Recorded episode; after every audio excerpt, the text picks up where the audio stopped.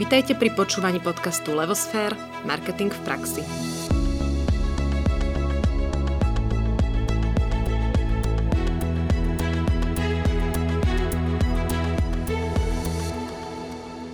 Dobrý deň pri počúvaní pravidelného vzdelávacieho podcastu o marketingu v praxi, ktorý pre vás pripravujeme každý štvrtok. Moje meno je Náďa Kacera a spolu s Ankou Sabolovou by sme rady privítali dnešného hostia Ľuboša Bednára, spolumajiteľa spoločnosti Frutia, ktorá prevádzkuje značku Chutné kytice. Dobrý deň, Ľuboš. Dobrý deň, pozdravujem všetkých poslucháčov. Ďakujeme, vitajte u nás. No a na úvod, na úvod my zvykneme vlastne našich hostí trošku predstaviť, tak uh, Ľuboš, dovolte, aby sme predstavili aj vás a ako sme už spomenuli, ste spolu majiteľom rodinnej spoločnosti Frutia, ktorá ako prvá priniesla na slovenský trh kytice z čerstvého ovocia a čokolády a to teda pod značkou Chutné kytice. Predtým ste však po skončení štúdia financií na Univerzite Komenského v Bratislave pracovali približne 9 rokov v spoločnosti Slovak Telekom a odchádzali ste z pozície manažera vernostných programov zákazníkov a to rovno do toho vlastného biznisu. Tak uh, tu máme také akoby intro, nech vieme, čo všetko je za vami a my síce štandardne moc nerozoberáme také tie príbehy ľudí, ale u vás nás to zrovna zaujíma, že ako ste vôbec prišli na tú myšlienku priniesť na Slovensko chutné kytice. Čo je teda ten váš príbeh? No, za, na začiatku bolo, e, bol, bolo len, bola len motivácia, že um, chceme uh, sa pustiť do vlastného podnikania. Uh, 9 rokov som, e, som pracoval e, na rôznych pozíciách v korporácii, v Slovak Telekome, v T-Mobile, potom znovu v Slovak Telekome. A mal som, mal som už e, pocit, že jednoducho um, ma to už veľmi nenáplňa, tie možnosti, ktoré, ktoré som tam mal, možnosti kariérneho rastu. Na druhej strane vždy som ako keby si predstavoval, že jedného dňa by som chcel mať vlastný podnik, vlastnú, vlastnú firmu a niečo, niečo vybudovať, čo po mne zostane. Takže to bola vlastne taká, taká základná motivácia, že chceme sa pustiť do podnikania. No a potom samozrejme prišla kľúčová otázka, že aký, aký bude eh, ten produkt, eh, aký bude ten podnikateľský plán. Ehm, my sme ehm, nemali že nápad, že ideme ovoc, robiť ovocné kytice. Na začiatku sme skôr mali taký, taký long list nápadov, rôznych, rôznych ideí, ich bolo asi možno 5, 5 až, až 7 tých možných nápadov. No a ovocné kytice boli iba jeden, jeden z nich. My sme si to potom vyhodnotili, že ktorý, ktorý produkt, ktorý, ktorý plán by mal asi, asi najväčší úspech na slovenskom trhu. A vedeli sme, že musí to byť niečo, niečo nové, niečo, niečo unikátne, niečo, čo na slovenskom trhu zatiaľ, zatiaľ nebolo. A bol by potom eh, dopyt eh, na, na strane toho, toho cieľového, cieľového segmentu. Eh, ovocné kytice, ja som prvýkrát som to videl, keď som bol, keď som bol ešte dávno, pred 20 rokmi v Amerike.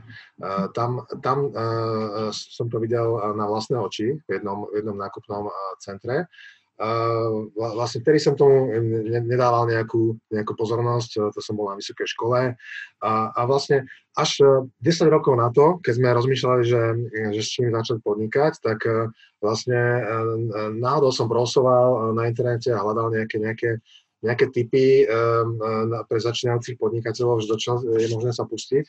Tam práve bol ten nápad s tými ovocnými kyticami a ja som si tak spätne uvedomil, že ten produkt som už niekde, niekde videl tak sme sa na to uh, trošku detálnejšie pozreli. Uh, ja som úprimne uh, bol presvedčený v tom, že, že určite také niečo na Slovensku už niekto robí, určite to musí, musí existovať.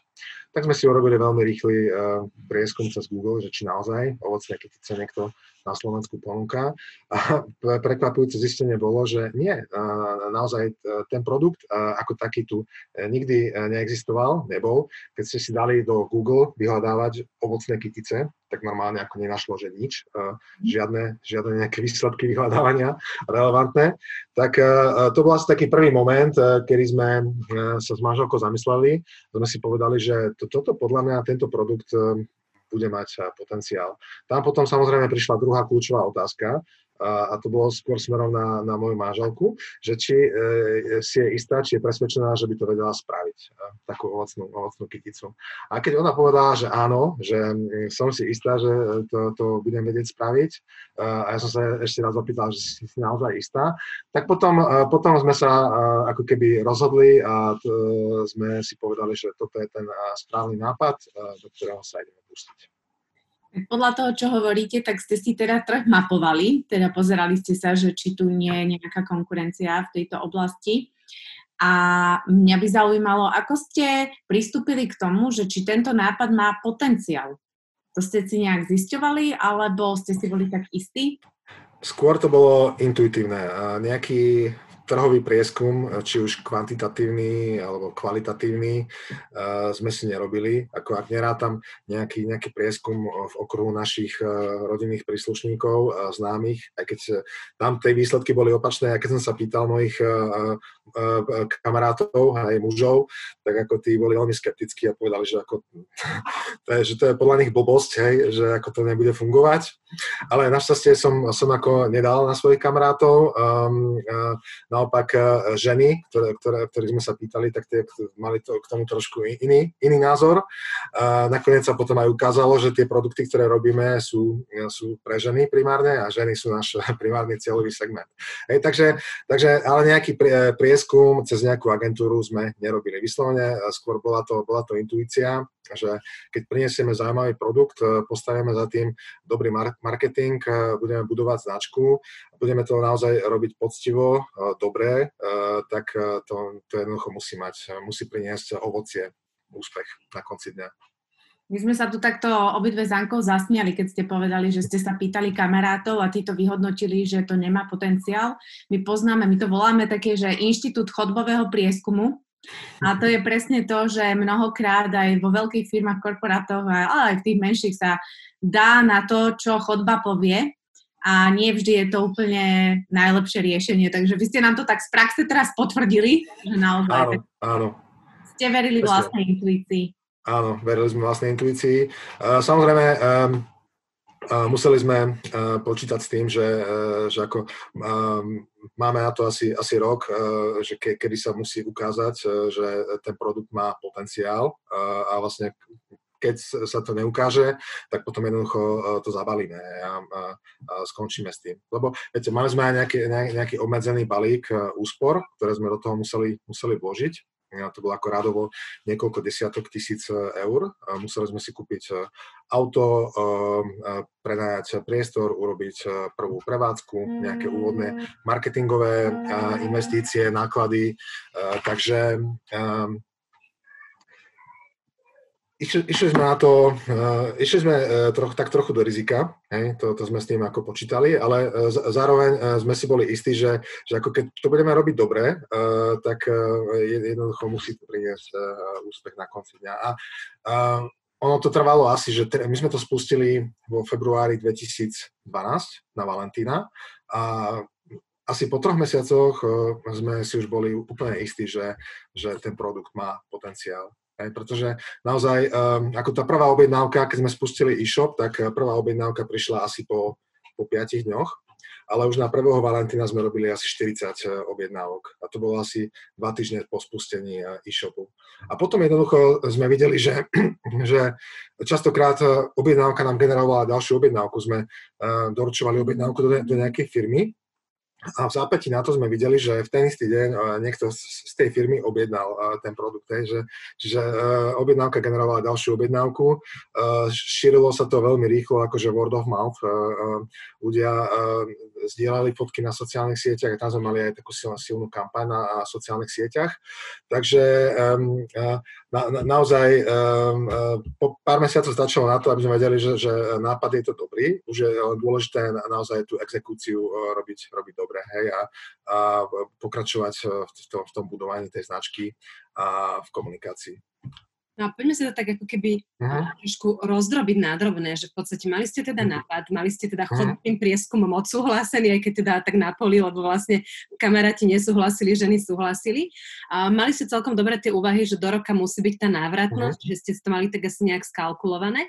No a my sa uh-huh. na to tak rady pozeráme z toho marketingu, že vlastne aký bol ten váš marketingový mix, to tzv. marketingové 4P, že produkt, uh-huh. ako ste, keď ste vlastne do toho biznesu išli, rozmýšľali nad tým produktom, cenou, distribúciou a komunikáciou, komunikáciou.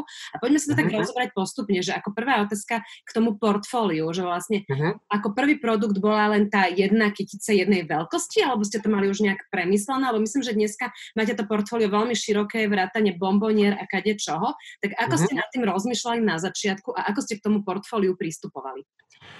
Na začiatku sme, no my sme, um, um, sme založili spoločnosť v novembri a sme vedeli, že uh, musíme jednoznačne stihnúť Valentín.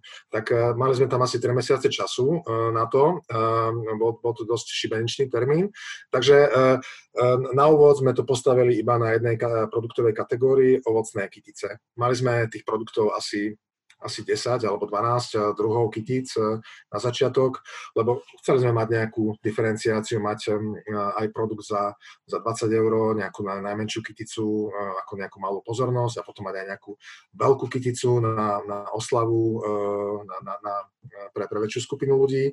Takže zároveň sme chceli mať aj nejakú diferenciáciu podľa príležitosti, že mať nejakú kyticu z lásky, kde budú nejaké srdiečka a potom mať nejakú takú neutrálnu kyticu pre narodeniny, meniny napríklad napríklad. Takže eh, eh, na, začiatku bol, bol nejaký, nejaký výber, nebol, nebol iba jeden produkt. Eh, no a potom, ako sme zvládli toho Valentína, tak sme spustili vlastne ďalšiu produktovú kategóriu a to boli bomboniery. Ovocie v čokoláde, balené ako v luxusných darčekových krabiciach. A potom sme k tomu doplnili aj ako kategóriu doplnkov. Doplnky sú, sú dosť dôležité, lebo s doplnkami si zákazník vlastne môže tú kyticu personalizovať, dať si tam nejaké nápisy, čísla, rôzne, rôzne balóniky napríklad a, a podobne.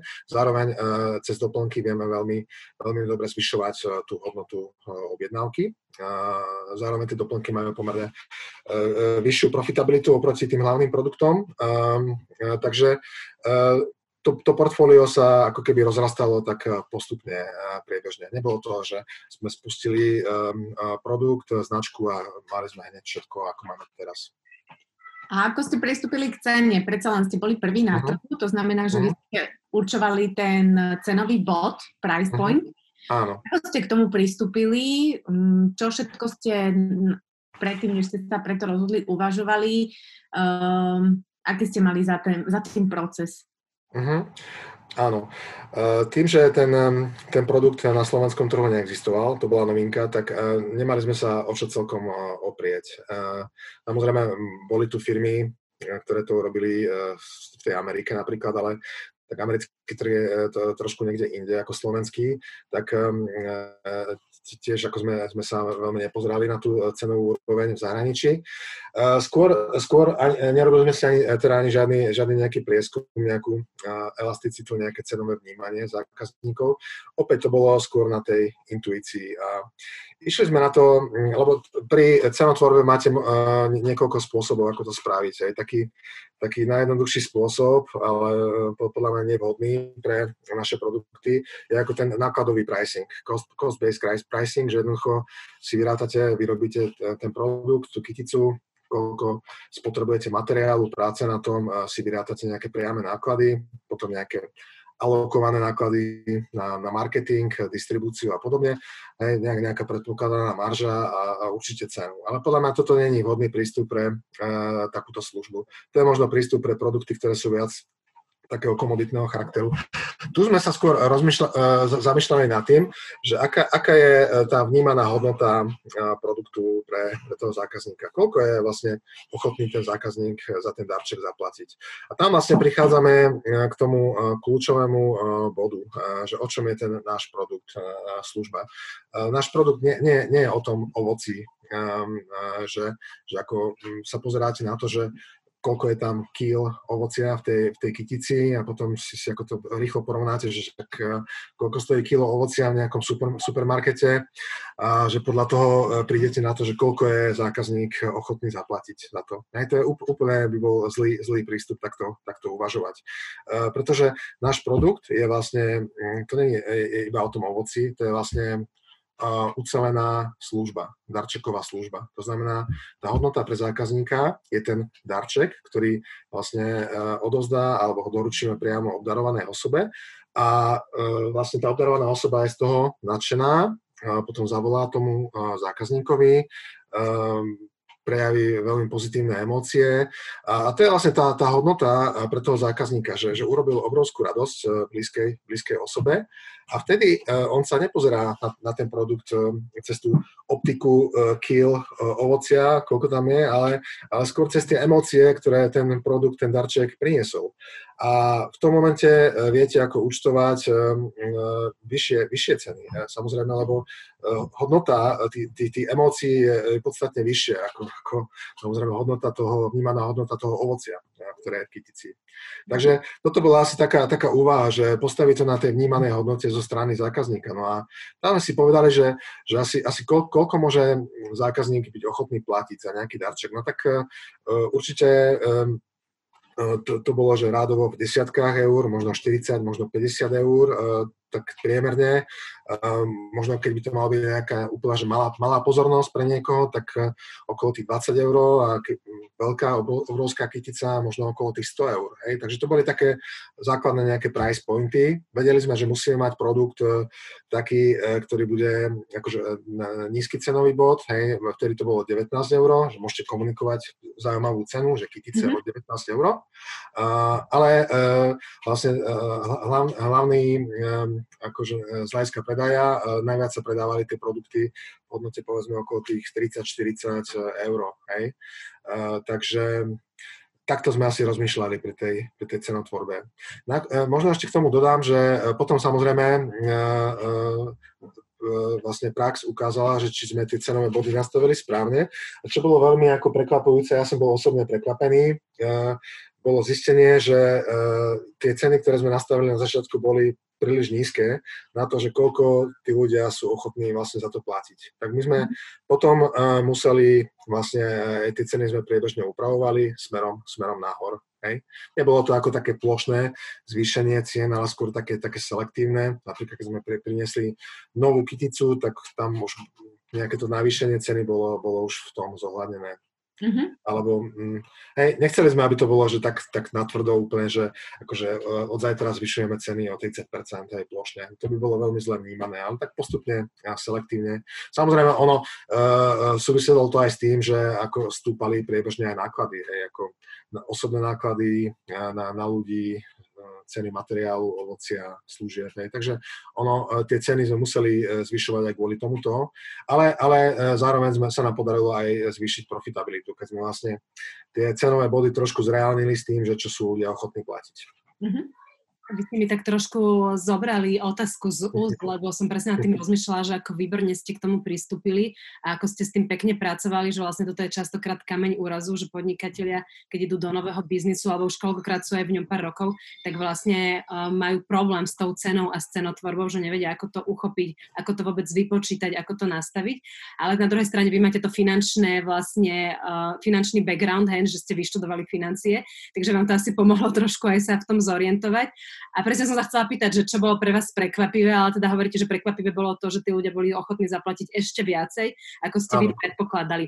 A bolo niečo možno prekvapivé ešte z pohľadu toho, že keď to porovnáme treba s korporátmi alebo s tým, čo ste sa učili na vysokej škole versus tá prax, že ako funguje v praxi práca s tou cenotvorbou, že nejaký postupnosť alebo nejaká metodológia alebo nejaké tie cenové stratégie, niečo, čo bolo pre vás také, že v praxi je iné, ako ste sa s tým stretli uh-huh. predtým? Uh-huh. No urči, určite ako e, čo, čo je e, podobné alebo rovnaké, tak aj my e, si robíme nejaký cost, costing tých, tých produktov. To, to znamená, rátame tam nejakú priame náklady na, na produkt, nejakú tú contribution margin, čiže, čiže nejakú tú, tú maržu, potom rátame nejakú cenu cenu práce, že koľko trvá ten produkt vyrobiť, lebo je to o ručnej práci a tá, tá práca má, má ako podstatný podiel na, na celkových nákladoch na ten produkt. Takže ako prístup k tomu costingu, my, myslím, že som aj určite využil to, že sme v, vlastne v, v Telekome pracovali vlastne, tam boli tiež takéto sofistikované costing modely, takže tam, tam som využil možno nejaké znalosti, ktoré som v, tejto oblasti nadobudol. Ale um, musím povedať aj to, že tá, to stanovovanie tých cien bolo viac menej uh, potom už to len také skôr intuitívne, že viac menej um, máme nejak, vyrobí sa nejaký produkt, nejaký, nejaký nový druh kytice a, už, ja, ja už viem aj podľa veľkosti, že keď sa pozriem, ako ten produkt vyzerá, aký je veľký, uh, viem, aký je pracný, koľko tam je ovocia, tak už uh, ten taký price point uh, viem povedať, uh, že či, či to vidím na 39, 49 eur, 69 eur a, a potom už eh, ten, ten costing toho produktu, to už je len ako taký test, eh, test tej profitability. Máme, máme tam eh, definované nejaké, nejaké úrovne profitability, že aká musí byť tá contribution margin toho produktu, koľko to musí byť percent, hej, Takže to, ale, čiže je to taká kombinácia, kombinácia takého intuitívneho nastavenia ceny, a potom vlastne uh, bottom-up uh, taký costing, ktorý nám to potvrdí, že áno, máme tam tú správnu očakávanú úroveň profitability. A keď uh, prišla vaša konkurencia, alebo v čase mm-hmm. prišla, Uh, nezahýbalo to nejako s tými cenami? Išli, išli pod vás, alebo mm. nad vás, alebo čo sa no, udialo? No, všetci, všetci išli pod nás a to, a to cel, celkom výrazne nás podliezali. Ako mal som možno trochu obavu, že ako, ako budú reagovať naši zákazníci, ale tie moje obavy sa nepotvrdili. To znamená, my, my sme v princípe nemuseli nejako reagovať cenovo na to, že sa tu objavili nejakí konkurenti, ktorí, ktorí okopírovali náš koncept a priniesli uh, výrazne nižšiu cenu. Dajme tomu, že o 20%, uh, o 30% nižšia, nižšia cena. Ukázalo sa, že pri tomto produkte naozaj náš segment zákazníkov sa nerozhoduje o cene, že ako keby tam uh, tých pár eur, či už zaplatíte ako 30 eur, alebo zaplatíte, neviem, 23 eur za ten produkt, že to není až také, také kľúčové pre, pre toho zákazníka, alebo tam naozaj kľúčové je tá, tá samotná služba, kvalita produktu, kvalita služby, ako také kvalita zákazníckej obsluhy.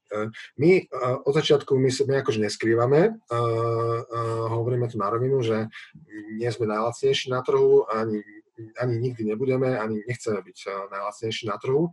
Naopak my staviame našu značku ako prémiovú. To znamená, Áno, e, platíte u nás e, viac, ako by ste zaplatili u, kon- u konkurencie, ale, do, ale my si myslíme, že vám poskytujeme za to lepšiu kvalitu produktu a, a služby. Hej? A práve to vlastne ospravedlňuje tú, tú vyššiu cenu, ktorú, ktorú, ktorú máme v s konkurenciou. Mm-hmm. No, máte to premyslené, čiže ten produkt aj cenu máme už tak akože ohmatanú, uh-huh. ako s tým pracovali. A poďme teraz uh-huh. k tomu tretiemu marketingovému P, a to je distribúcia. Uh-huh. keď ste začali predávať, tak bolo to hneď v online, alebo ste využívali uh-huh. nejaké iné distribučné cesty, ako sa dostať k tým ľuďom? Uh-huh. No, začali sme uh, predávať primárne cez, cez online kanál. Uh, e-shop uh, bol, bol ten hlavný komunikačný, ten hlavný predajný kanál. My sme, prvý rok sme nemali ako taký klasický kamenný obchod, mali sme iba výrobnú prevádzku a zákazníci si mohli buď vyzdvihnúť osobne, ale aj ako vo forme výdaja cez dvere, alebo využili donášku na adresu.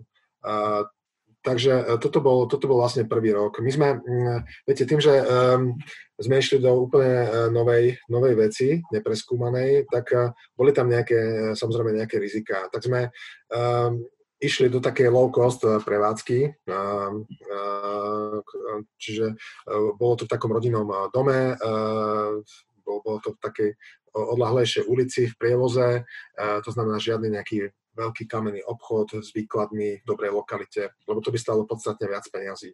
Takže sme sa spolali na ten, na ten online um, a postupom času vlastne sa, sa, sa vlastne z toho online um, stal naozaj kanál dominantný, že aj, aj dneska ten online tvorí veľkú väčšinu objednávok.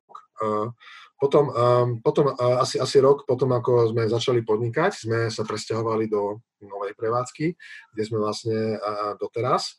A v tejto prevádzke už máme aj kamenný, kamenný obchod, kde môže zákazník prísť, nakúpiť si produkt aj bez objednávky.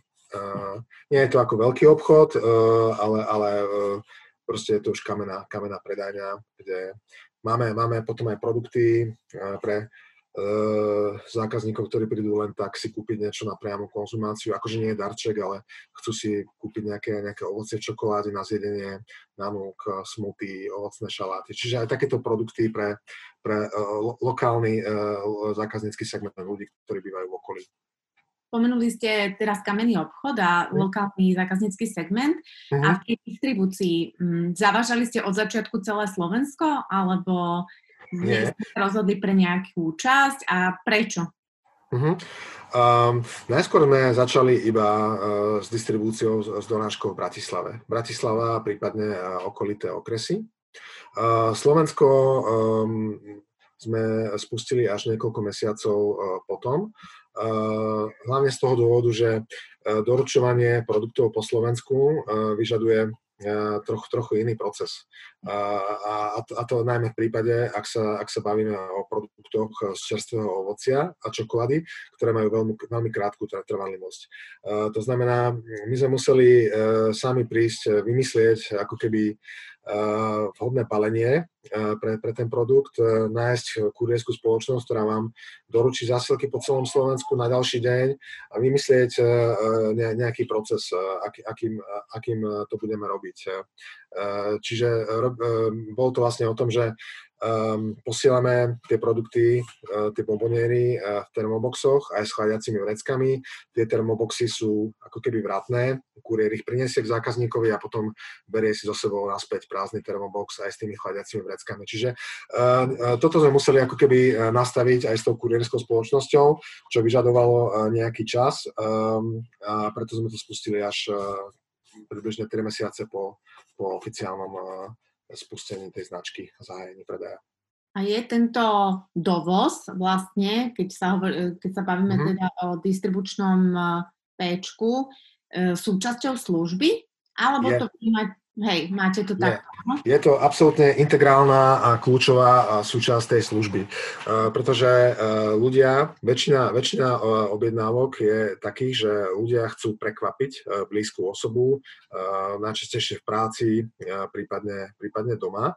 To znamená, my doručíme našou kurierskou službou prekvapenie obdarovanej osobe a zákazník vlastne potom už iba od nás dostane ehm, spätnú väzbu, že objednávka bola doručená a vo väčšine prípadov následne mu volá aj tá obdarovaná osoba s veľmi pozitívnou emóciou, že wow, ehm, super, super darček.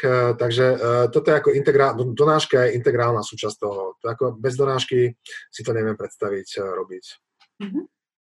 Ja musím potvrdiť, že to má veľmi dobré emócie. My sme teda cez vás uh, takto kupovali. Ja konkrétne som tak obdarovala. Bolo to veľmi pozitívne vnímané. A, a neviem si to predstaviť, že by som to mala ísť niekde vyzdvihnúť, doniesť, že fakt to, ten efekt toho prekvapenia je z toho asi to najhodnotnejšie. Áno. A presne. A, a, a, tu by som spomenul možno to, že um, naozaj dôraz na, na detaily, ktoré, ktoré kladieme vlastne od začiatku až, až do konca. Myslím, že kvôli tým detailom sme aj takí úspešní a sme veľmi obľúbená značka ako, ako darčeková donášková služba. A to sú detaily, na, napríklad um, možno by sa zdali niekomu ako nepodstatné, ale uh, pre nás sú veľmi, veľmi dôležité. Uh, napríklad už keď, keď začneme uh, pri tej výrobe toho produktu, tam kladieme maximálny dôraz na to, aby ten produkt bol dokonalý, aby bol uh, bez chyby, uh, aby, aby bol pekne, pekne zabalený, aby napríklad, keď dávam potom to venovanie s tým textom, tak aby to bolo pekne uhľadne vytlačené, aby to bolo v obálke, ktorá má peknú, peknú mašlu, aby bola tá obálka správne otočená, a potom takisto, keď komunikuje kuriér, tak máme tam presne predpísaný ako keby komunikačný skript, že rozlišujeme, či doručujeme inej osobe ako darček alebo doručujeme zákazníkovi. Tam sa kuriér úplne inak predstavuje. Hej? Že keď to určite obdarované osobe, tak sa predstavuje iba ako kuriér, ktorý má zásielku, nehovorí, že čo, od, už vôbec nie, že od koho, aby, aby sa ten efekt prekvapenia umocnil čo najviac. Hej. Potom sa častokrát stáva, že ľudia si myslia, že im kuriér nesie nejaký balík, ktorý si objednali nejaký tovar a potom sa objaví náš kuriér s kyticou a sú úplne v šoku, že, že toto naozaj ani nečakali. Hej. Čiže naozaj dôraz, maximálny dôraz na, na detaily a a vlastne tie detaily uh, skladajú tú uh, ucelenú službu Darčekovú a keď to robíte dobre a naozaj fakt sa zamerávate aj na tie detaily, ktoré by možno inde prehliadli, tak potom výsledkom je, že zákazníci sú veľmi spokojní a, a celý ten koncept má, má veľký úspech. To určite áno, a to z toho aj cítiť, ako o tom rozprávate. A v podstate my sme si všimli taký jeden detail, ale on je teda veľmi uh-huh. Podstatný, že vy máte pri uh, značke chutné kytice Erko, znamená, že ju má registrovanú ako ochrannú známku. Áno. Je z nášho pohľadu také veľmi uvedomelé, lebo paradoxne veľmi málo firiem, ktoré sú tu už možno aj roky na trhu, budujú značku, ale jednoducho sa to nedajú registrovať. Kedy bol u vás ten moment, že ste sa rozhodli dať si uh, názov chutné kytice zaregistrovať a prečo ste sa tak rozhodli? Čo bol u vás mm-hmm. ten mhm. motivátor? Uh-huh. My sme vedeli už na začiatku, eh, že eh, musíme budovať eh, značku. Tá značka, keď sme rozmýšľali, že ako, ako, ako nazvať, že ak, aký bude ten, ten názov tej značky, tak sme, vedeli sme, že musí to byť niečo ľahko zapamätateľné, niečo, niečo virálne a niečo, čo bude vystihovať podstatu toho produktu. A podľa mňa sme prišli na veľmi dobrý nápad chutné kytice, lebo vlastne evo, vystihuje to podstatu toho produktu, kytica, ktorá sa dá zjesť. Uh, potom uh, je, je to také virálne, ľahko zapamätateľné. A, a po, po ďalšie vlastne ten, ten výraz, to, to označenie opäť ono ne, nebolo existujúce na trhu. Preto nám vlastne aj tá ochranná známka bola zaregistrovaná bez akýchkoľvek problémov. My sme ju registrovali vlastne hneď, ako sme podali, e, podali e, vklad na, na ten návrh na, obchod, na zápis e, spoločnosti na obchodný register, tak vlastne zhruba v tom istom období sme, ako náhle vznikla spoločnosť, tak hneď sme podali registráciu ochrannej známky. Čiže bolo to asi 3 mesiace predtým, ako sme vôbec spustili komerčný predaj. No a prečo, prečo je to veľmi, veľmi dôležité? No, um, preto v prvom rade, lebo keď nemáte e, ochrannú známku, ktorá je registrovaná a prinesiete nejaký nový produkt e, na trh, tak môžete si byť e, istí, že je otázka času, kedy sa objavia iní, iní hráči, iní konkurenti, ktorí vás normálne natvrdo skopírujú. A bohužiaľ objavia sa medzi nimi aj takí, ktorí ako úplne, že akože bez hamby začnú používať rovnaké označenia, ako, ako máte vy, ako začnú parazitovať na, na vašej povesti, či už e, vedomé alebo nevedomé. Hej? A to, to sa ako potvrdilo za tie roky uh, veľakrát, kedy, kedy sme vlastne museli uh, upozorňovať, uh, že pri, prišiel na, na trh konkurent a začal, začal púšťať eh, Google reklamu na naše kľúčové slovo, na našu značku chutné kytice. Aj tak sme museli ako upozorniť, že, eh, že ako, eh, teda oni mali ako v názve reklamy, nie že na kľúčové slovo, na kľúčové slovo môžu zacieliť tú reklamu, na kľúčové slovo chutné kytice, ale oni aj v názve reklamy, ako keby mali, mali našu značku. Hej? takže keď máte registrovanú ochrannú známku, tak máte za sebou aj, by som povedal, e, e, tú, takú silu, hej, že môžete jednoducho ich na to upozorniť, že ak s tým neprestanú, tak jednoducho musia očakávať, že budú také a také dôsledky.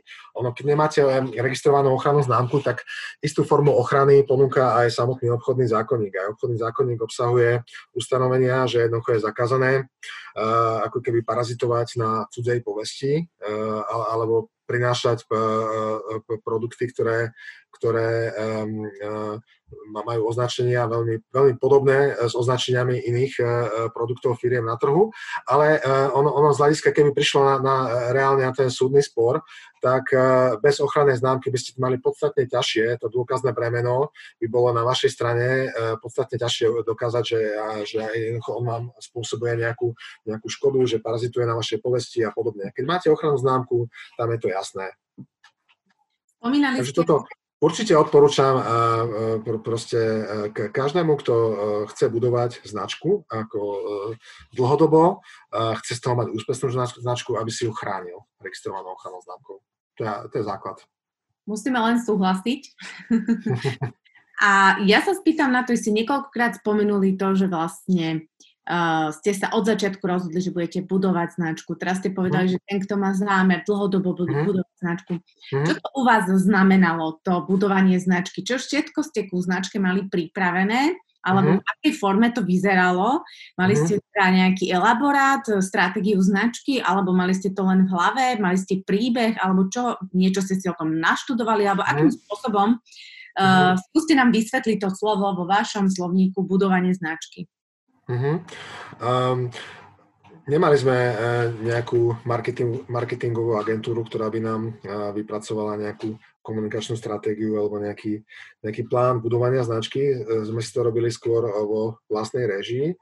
Um, tá komunikácia na začiatku bola vyslovene iba v online svete a najmä na sociálnych sieťach. Mali sme logo, mali sme spravené logo, to ešte bolo pred začiatkom spustenia predaja bola tam facebooková stránka a potom mali sme vlastný, vlastný e-shop, Google reklama. Takže to, toto bol začiatok. Takto sme fungovali vlastne prvých, prvých pár mesiacov. Potom sme si povedali, že musíme, musíme ísť aj do ďalších kanálov. Tam sme využili aj rôzne bartrové, bartrové obchody, napríklad eh, s rádiami niektorými, alebo aj so spoločnosťami, ktoré prevádzkujú billboardy. Takže vlastne postupom času eh, prišla aj nejaká outdoorová reklama. Mali sme billboardy, aj také veľké vysvietené double billboardy sme mali v istom období a potom mali sme nadlinkovú reklamu v rádiu. A toto nám tiež, tiež veľmi, veľmi pomohlo. To, ako bolo, bolo naozaj cítiť na počte telefonátov, keď nám bežala takáto nadlinková reklama v rádiu, tak ako hneď ste to cítili, začali telefóny, telefóny zvoniť a ľudia sa, sa, sa pýtali. A um, potom vlastne um, sme tak trošku uh, dali uh, uh, do, do úzadia uh, tú outdoorovú reklamu, aj to rádio, lebo ono to je dosť drahé. Ako rádiová reklama, pokiaľ to máte platiť, že to nie je nejaký barter, tak to sú ako tisíce eur. Uh, tisíce eur doslova. A, takže my nie sme až taká veľká firma, nemáme také veľké a, rozpočty marketingové, aby sme to mohli dlhodobo ťahať. Takže to bolo skôr na začiatku. A dneska a, opäť a, ten, ten gro, alebo to zameranie našej komunikácie je cez online kanály. Ale už, a, už tam máme tých kanálov viac, a, snažíme sa to robiť viac, viac cieľene, tú, tú reklamu po, po, tých zákazníckých segmentoch alebo po tých uh, use caseoch, uh, ktoré tam uh, existujú. Takže um, ja myslím, ja myslím, že uh, keď sa dnes pozerám uh, na to napríklad, že aká je naša značka známa. Uh, ja, ja to vidím uh, napríklad uh, v tom Google, Google AdWords alebo Google Analyticse, kde sa uh, môžem pozrieť, že aké sú uh, vyhľadávajúce, hľadané výrazy, uh, vyhľadávajúce dopity. Uh, a tam, tam vlastne vidím, že ko, koľko krát ľudia hľadajú našu značku a v porovnaní napríklad s značkami konkurencie. A tam napríklad na tých číslach vidím, že, že my sme úplne dominantní z hľadiska tej znalosti a, do, a dopytu po tej značke. Tam sa podarilo urobiť jednu podľa mňa úžasnú vec, že vy ste si nazvali svoj produkt a svoju značku chutné kytice, ale vy ste zároveň tak pomenovali aj celú kategóriu.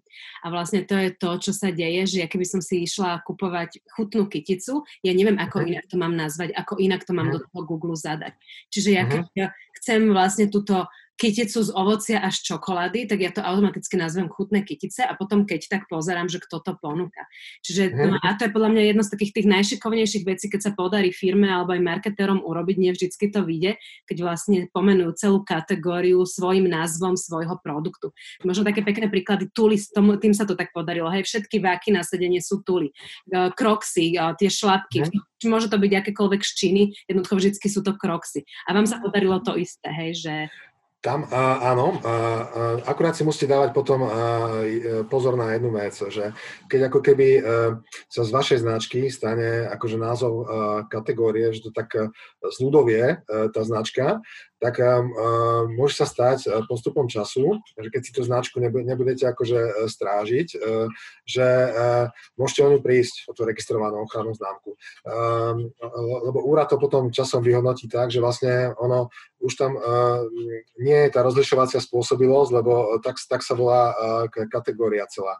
On, napríklad taký Xerox, je, že, že ke, tiež bola firma Xerox, ktorá ako prvá priniesla kopírovacie stroje, no a potom uh, to tak e, zľudovelo, ten názov, tá značka Xerox, že sa už bežne hovorilo, že niekto ide Xeroxovať. Ja? A potom, e, e, potom to si zakladáte na budúci problém, že nie, niekto vás môže napadnúť potom, že ako keby už tá značka nemá rozlišovacú spôsobilosť, lebo to je vlastne už názov kategórie trhu. No a, ale dá sa, dá sa voči tomu ako um, preventívne postaviť. Základ je to, že si tú značku musíte strážiť. Napríklad to je aj zo zákona. Vy, e, keď zistíte, že niekto bez vášho vedomia používa vašu značku alebo označenia podobné e, s vašou značkou, vy máte povinnosť normálne ho upozorniť. E, upozorniť a si to zaevidovať, že jednoducho ste ho upozornili. A toto my robíme veľmi systematicky, akože normálne pozeráme hashtagy na Instagrame, na Facebooku, že kto si napríklad označuje produkty konkurenčné našou značkou a tak okamžite ich upozorňujeme, že mm, prepačte, ale toto je naša registrovaná ochranná známka, ak s tým neprestanete, budeme musieť pristúpiť k nejakým právnym, právnym krokom. A ako 90, ako všetci tí, tí ľudia, doslova všetci, a potom samozrejme prestanú to používať, lebo sa zlaknú. Boja sa, že um, ich budú kontaktovať nejakí právnici a budú musieť platiť nejaké, nejaké odškodné, nejaké, nejaké kompenzácie a podobne. Mm, mm. Ako ste vedeli, čo máte dávať do tých reklám, do rádia? Uh, ako ste vedeli, že ako má vyzerať vaše logo? Mali ste mhm. pripravené uh-huh. niečo čisto ku značke? Lebo teraz sme si veľa povedali o tej komunikácii, o mhm. komunikačnej, uh-huh. komunikačnom mixe, ale čo tá, tá značka? Hej? Značka sa... Uh, uh, uh, ako keby som povedala, že značky značky sú nielen logo a názov, ale mm. uh, sú to aj štruktúry, tvary, farby, logotyp, um, tonalita, osobnosť značky a tisíc ďalších vecí. Čiže ako ste k tomuto pristúpili, že stojím pred tým, že mám dať niečo na billboard, tak čo, ako ste vedeli, čo tam máte dať? aby to bolo konzistentné, aby to tú značku budovalo, aby to nebolo raz červené, raz modré.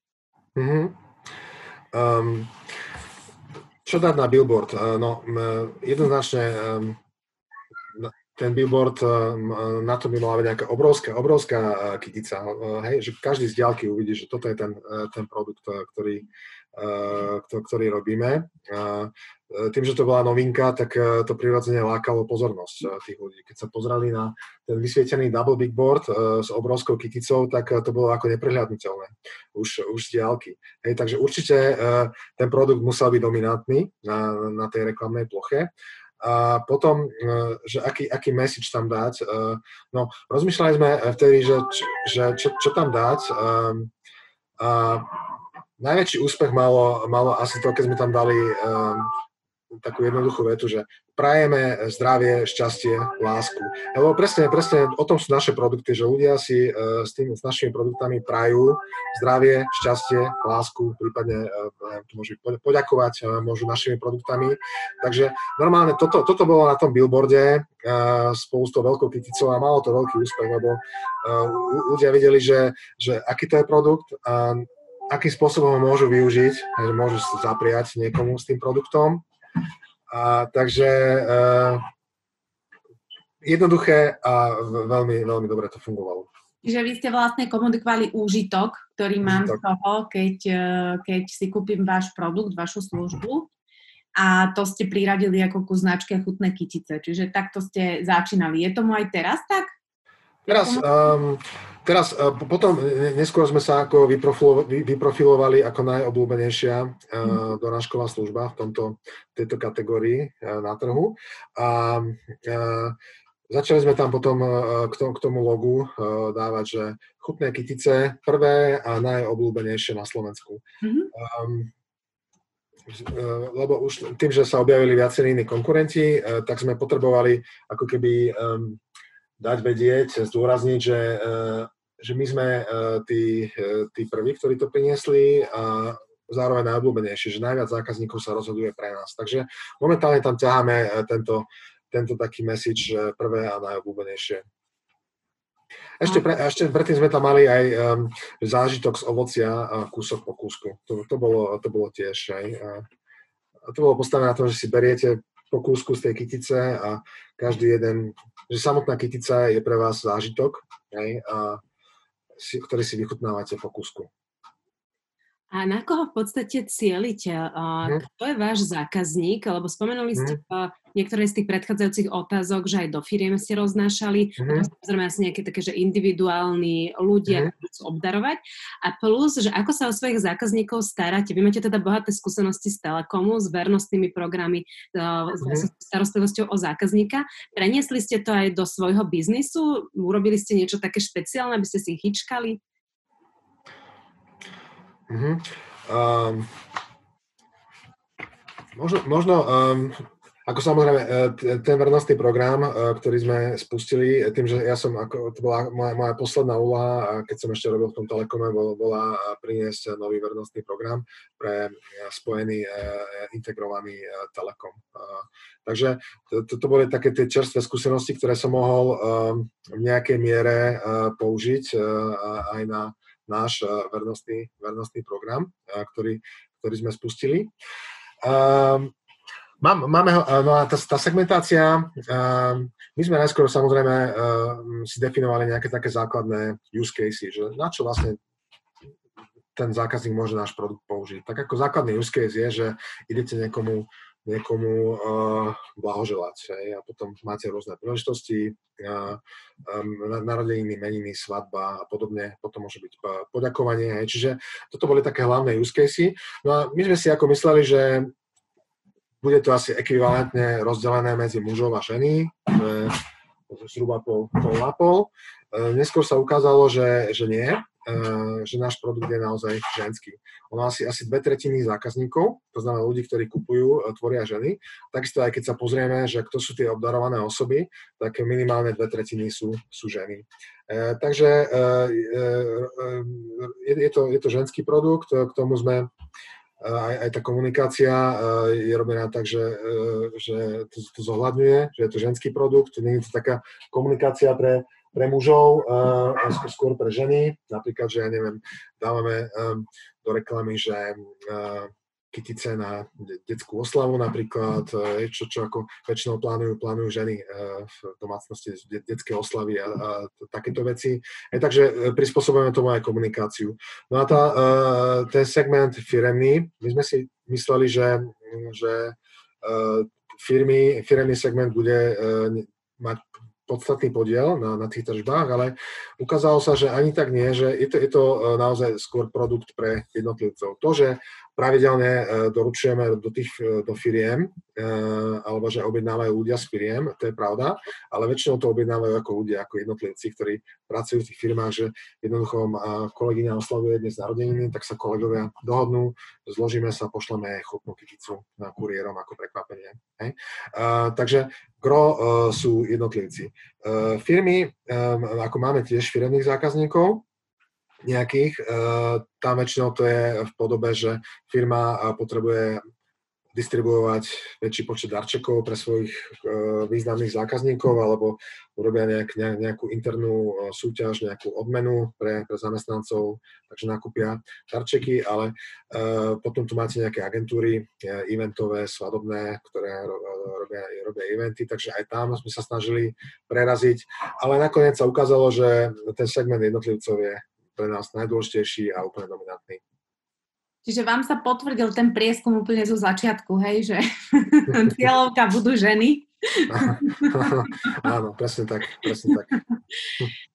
No, fajn. Uh, máte za sebou už teda niekoľko rokov, máte veľa skúseností. Keby som sa vás opýtala, že či mi viete povedať, čomu, čomu sa mám v biznise vyvarovať? Čo, ste, čo sa vám nepodarilo? Alebo čo by ste dnes urobili inak? Bolo niečo také? Čo sa nám uh, nepodarilo? No, skôr by som povedal, že um, on to bol taký asi um, zlý, zlý výber, uh, že sme, to, sme sa trošku popálili. Uh, sme uh, chceli mať nový, nový web a uh, chceli sme ho mať asi, asi uh, do roka urobený a, a nakoniec to bolo trošku trápenie s tým dodávateľom, že bolo tam veľmi výrazné meškanie oproti plánu, aj na, náklady e, výrazne vyššie oproti tomu, koľko to malo stáť. Čiže na tom sme sa ako keby mm, e, popálili. E, toto bola ako taká krok zlým smerom, že výsledkom bolo to, že nakoniec sme aj tak museli zmeniť dodávateľa, ktorý nám ten e-shop to, to trochu prerobil, podstatne vylepšil. Či, čiže boli s tým náklady navyše, to trvalo to podstatne dlhší čas, kým sme sa dopracovali k nejakému cieľovému stavu. To je ten e-shop, ktorý teraz máme. Hej, takže to hodnotím ako, ako, ako chybu, chybný výber dodávateľa. Potom um, viackrát sme samozrejme spravili uh, chybu, čo sa týka výberu, výberu ľudí. No, ale to, to, asi, to asi každý sa s tým stretne vo svojom profesionálnom živote, že si zle vyberie ľudí, spolupracovníkov. Um, čo bolo možno také, také správne rozhodnutie, bolo to, že hneď vlastne, keď sa ukázalo, že um, ten produkt má úspech, je žiadaný na trhu, tak hneď sme začali uh, plánovať, že my sa musíme presťahovať do, do nejakej väčšej, väčšej prevádzky, ktorá bude mať kamenný obchod. Takže vlastne e, po roku zhruba e, už sme boli v novej prevádzke, v novom obchode. A to sa ukázalo ako naozaj um, veľmi dobré rozhodnutie, ktoré nám podporilo ďalší rast tržieb a zákazníkov. A teraz máme takú tú špecifickú situáciu, že sme všetci zastavili. Uh-huh. A krátko k tomu, ako vás to ovplyvnilo, čo sa u vás udialo, či to malo uh-huh. nejaký dopad, nemalo, alebo práve opačne uh-huh. vám vzrastlo? Uh-huh.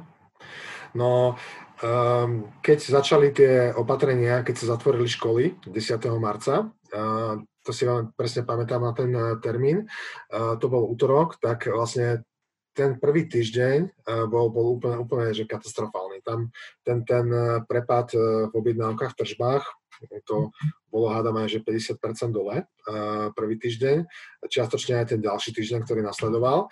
Tak samozrejme boli sme trošku v panike, keď sa, vám toto stane. Nikto z nás nemal skúsenosti s, s takouto pandémiou, s, s takýmto niečím, takže sme boli trošku v panike a už sme začali uh, rozmýšľať nad nejakými scenármi, že akože čo budeme robiť, keď uh, toto pretrvá, že ako my zrazu máme 50% eh, tržieb, takže čo, čo budeme robiť, aby sme ten, ten biznis zachránili. Tak už sme začali robiť opatrenia, začali sme rozmýšľať, že koľko ľudí, koho budeme musieť žiaľ prepustiť. Len našťastie potom ako keby po tých prvých dvoch týždňoch tí, tí ľudia, ľudia na Slovensku ako boli v šoku z toho. Nikto nevedel, že čo bude nasledovať. Ľudia mali možno katastrofické predstavy, keď sa pozerali na, na ten vývoj v iných krajinách. A my sme, my sme potom zhruba od, od toho tretieho týždňa po, po, po tom začiatku opatrení uh, sme e, zistili, že vlastne ako keby tí ľudia zač, začínajú objednávať, že ako keby už, už uh, pochopili, že jednoducho žiadna nejaká uh, katastrofa sa, sa nenastane, že jednoducho tie, tie služby donáškové uh, fungujú, môžu objednávať a presne tam ten produkt zapasoval.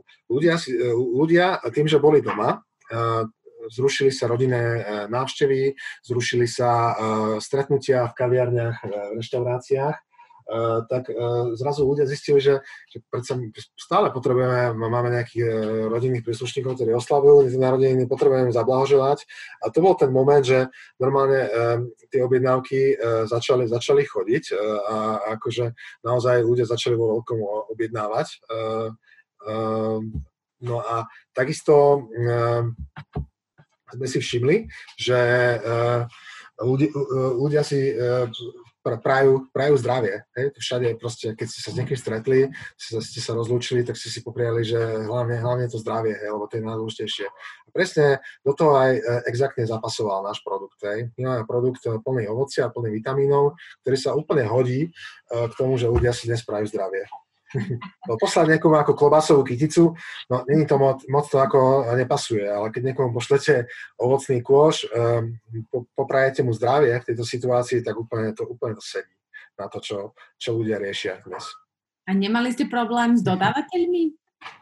Uh, no ako um, postihlo nás to, uh, my sme predtým mali jedného dlhodobo dodávateľa z Rakúska, ktorý nám dodával ovocie, uh, vo veľmi dobrej kvalite. A vlastne, ak sa uzavreli hranice, prišla povinná karanténa, tak vlastne žiaľ tento dodávateľ, eh, no, museli, sme ho eh, obmedziť a vlastne viac, viac to suplovať slovenskými dodávateľmi. Ale, ale na celkovej kvalite produktu sa, ako, sa to nepoznačilo, ale teda museli sme hľadať náhradu.